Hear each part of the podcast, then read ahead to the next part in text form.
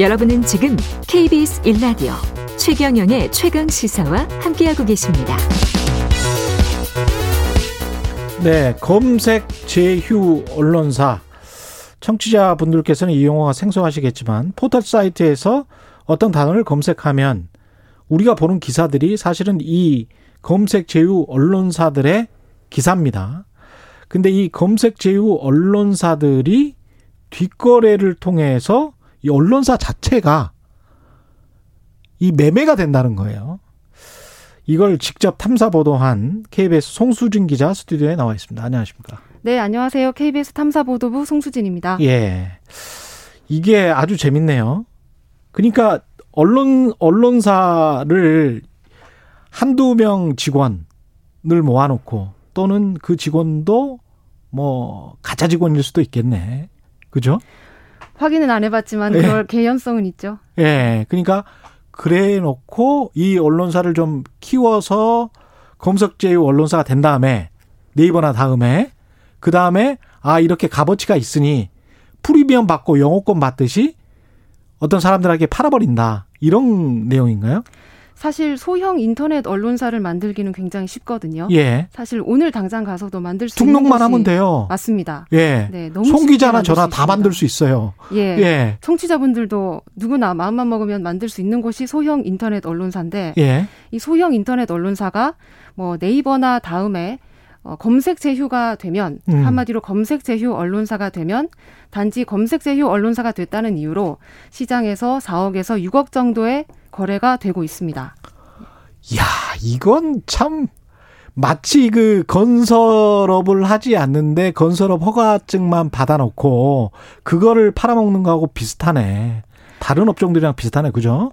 사실 그 언론사가 가치를 좀 지닌다면 예. 얼마나 좋은 기사를 쓰는가, 그렇죠. 또 얼마나 좋은 기자가 맹활약을 하고 있는가 음, 이런 것들이 판단의 기준이 돼야 되는데 그렇죠. 이런 거는 전혀 시장에서 지금 좋은 가치로는 평가를 받지가 못하고 있고 예. 포털에 검색이 되느냐 아니냐 딱 요 두 가지 중에 하나로 나눠서 검색이 된다 검색 제휴 언론사가 됐다 그러면은 수억 원의 프리미엄으로 거래가 되는 거죠. 그러면 어떻게든 이제 소형 인터넷 언론사를 제가 만약에 장사를 할 사람이라면 이른바 언론으로 장사를 할 사람이라면 소형 인터넷 언론사를 등록시켜요.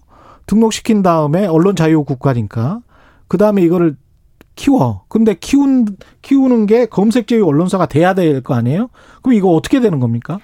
어 네이버 카카오에서는 예. 일정한 기준을 지금 제시를 하고 있어요. 그 예를 기준이 들어서 뭡니까? 예. 어, 전체 기사량 가운데서 30% 정도는 자체 기사 여야 음. 하고요. 이 내용은 신문법에도 나와 있는 내용입니다. 예. 그리고 어, 검색 제휴 평가위원회의 심사를 통과를 해야 하는데요. 예. 그 심사 기준은 지난 1년치 기사를 어, 제휴평가위원들이 쭉 한번 살펴봅니다. 그렇죠. 그리고 그 기사들을 보면서 여러 가지 저널리즘적 가치에 대해서 음. 정성 평가를 하는데요. 예. 이 점수가 60점을 통과하면 지금 그 얘기가 나오고 있는 검색 제휴 언론사가 되는 것이고 예. 어 80점을 통과하면 CP 그래서 contents provider가 되는 건데요. 예. KBS나 뭐 MBC, 조선중앙동화 요런 그 기성 legacy 미디어들이 음. 어 CP 시장을 지금 형성을 하고 있습니다. 그러면 이 CP 시장 말고 지, 기존에 이제 지금 말씀하신 거는 검색제휴 언론사만 돼도 그렇게 값어치가 확 올라간다. 네, 맞습니다. 근데 30%의 자사 기사가 있어야 되는데 그 30%의 자사 기사는 진짜로 자기들이 쓴 거예요? 아니면 흔한 말로 복부한 겁니까, 이게? 사실 그 부분을 저희가 확인을 하려고 예. 이번에 언론학자 다섯 분과 함께 정성평가도 한번 시행을 해봤는데요. 음. 어, 대부분이 그 홍보성 기사였어요. 거의 100% 가까이가 뭐 홍보성 기사였는데 주로 지방자치단체의 보도자료, 음. 그 다음에 기업의, 기업의 PR 자료. 그걸 그냥 복부한 거군요. 네, 그런 내용들이 복사해서 붙여놓고. 많았습니다. 예, 그래서 자체 기사 비율로 봤을 때 0%가 나온 것도 있었어요. 저희가 총 다섯 군데를 조사를 했거든요. 근데 거기는 이미 검색 제휴 언론사로 등록이 된돼 곳. 있는 곳입니다. 예. 근데 자 진짜로 자체 기사를 찾아보니까 0%더라. 네, 사실 이렇게 보면 신문법상에서 제시를 하고 있는 음. 최하 기준 자체 기사 30% 요건도 어, 만족을 못 시키는 곳이죠, 사실.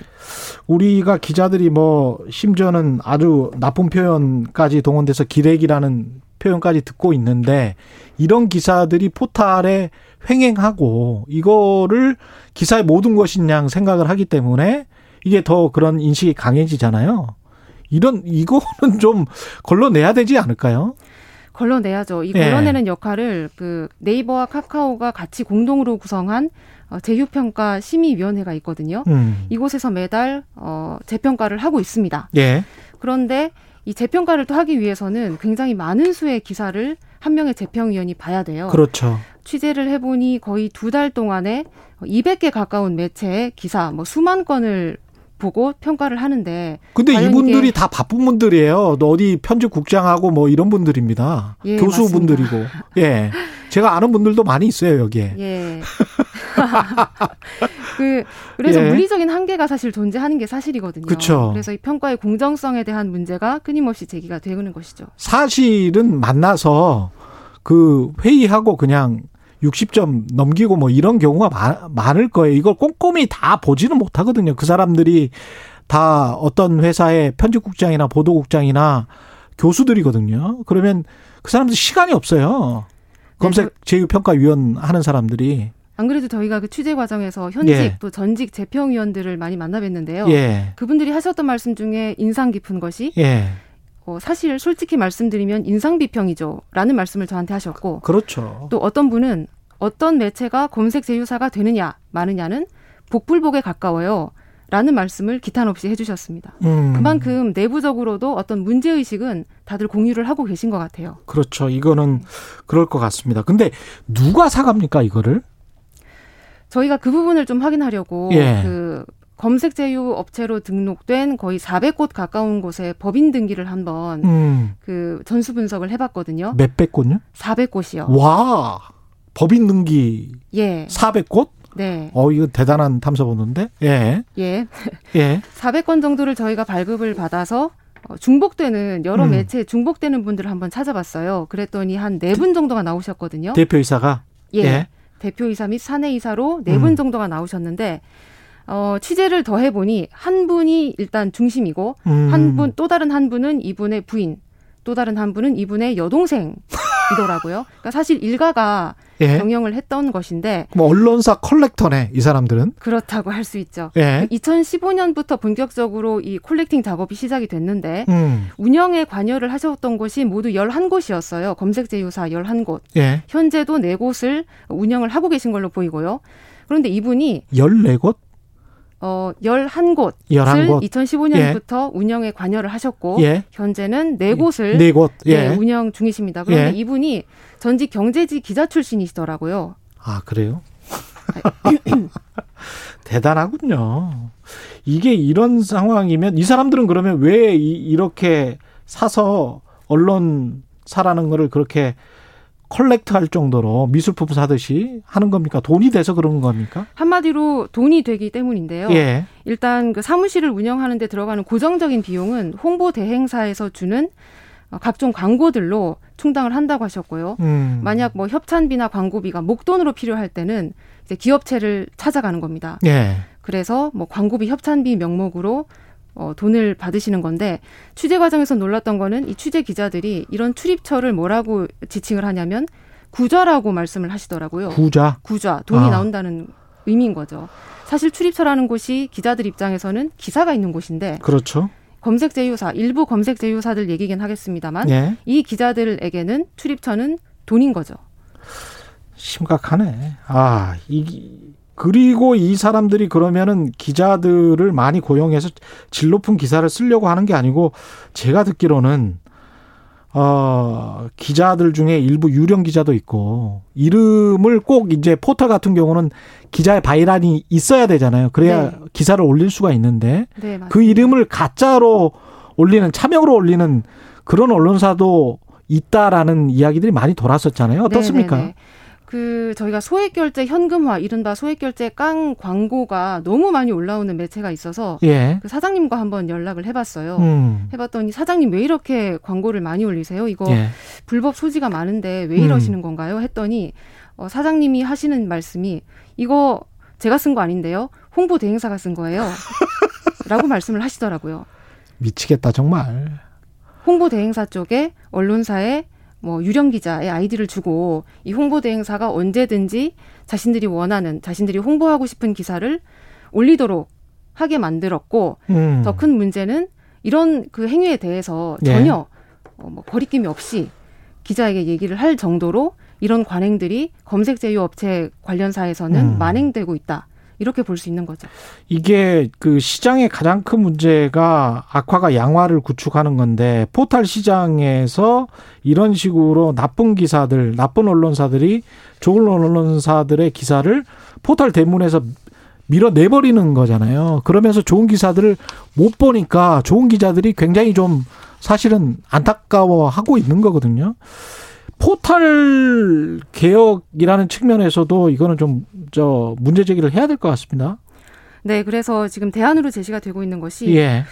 그 현재 지금 CP사들 예를 들어서 KBS 뭐 조선중앙 아까 콘텐츠 프로바이더. 네, 예. 콘텐츠 프로바이더들만 지금 구독이 가능한데요. 음. 이 구독 가능한 이 시장을 전체 매체로 풀자. 아, 마치- 차라리. 예, 차라리 다 풀어버리자. 음. 구글이 지금 그렇게 하고 있는데요. 예. 이렇게 다 풀어버리면 일단 음. 서로 들어가려고 하지 않으니 그렇습니다. 검색 제휴에 대한 프리미엄이 확 떨어질 거고요. 예. 그 다음에 진입 장벽은 이렇게 낮추되 예.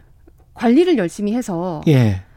뭐 광고형 기사를 누적을 해서 되게 많이 싣는 언론사라든지 예. 이런 곳은 가차없이 내보내는 방식으로 좀 제평위 제도를 전면적으로 개혁해야 하는 게 아니냐 이런 말씀들을 많이 하셨습니다. 네, 규제를 이런 식으로 어떻게 어떻게 네거티브 시스템을 우리가 많이 익숙해 있었는데 positive 시스템으로 이렇게 바꿔버리면 오히려 그 안에서 정화가 많이 되거든요. 이런 방법들은 상당히 좋은 것 같습니다. 느끼신 점 혹시 없어요? 마지막으로? 그 사실 포털에 지금 음. 언론사들이 뉴스를 공급한 게 21년이 됐거든요. 예. 어, 사람으로 치면 이제 성인 됐잖아요. 음. 이제 독립을 좀 조금씩 꿈꿔야 되는 어떤 예. 그런 나이가 됐는데 예. 언론사들이 너무 지금 포털에 의존해서 어, 운영을 하고 있는 것 같아요. 기사 음. 생산도 그렇고 기자들의 예. 일상 생활도 그렇고 그런 그 익숙한 부분들을 포털에 익숙한 부분들을 좀 한번 다시 생각해봐야 하는 시점이 오지 않았나 이런 생각이 들었습니다. 오케이. 좋습니다. 지금까지 KBS 송수진 기자였습니다. 고맙습니다. 감사합니다. 6월 30일 수요일 KBS 일라디오 최경의 최강 시사 오늘은 여기까지고요. 저는 KBS 최경련 기자였습니다. 내일 아침 7시 20분에 다시 돌아오겠습니다.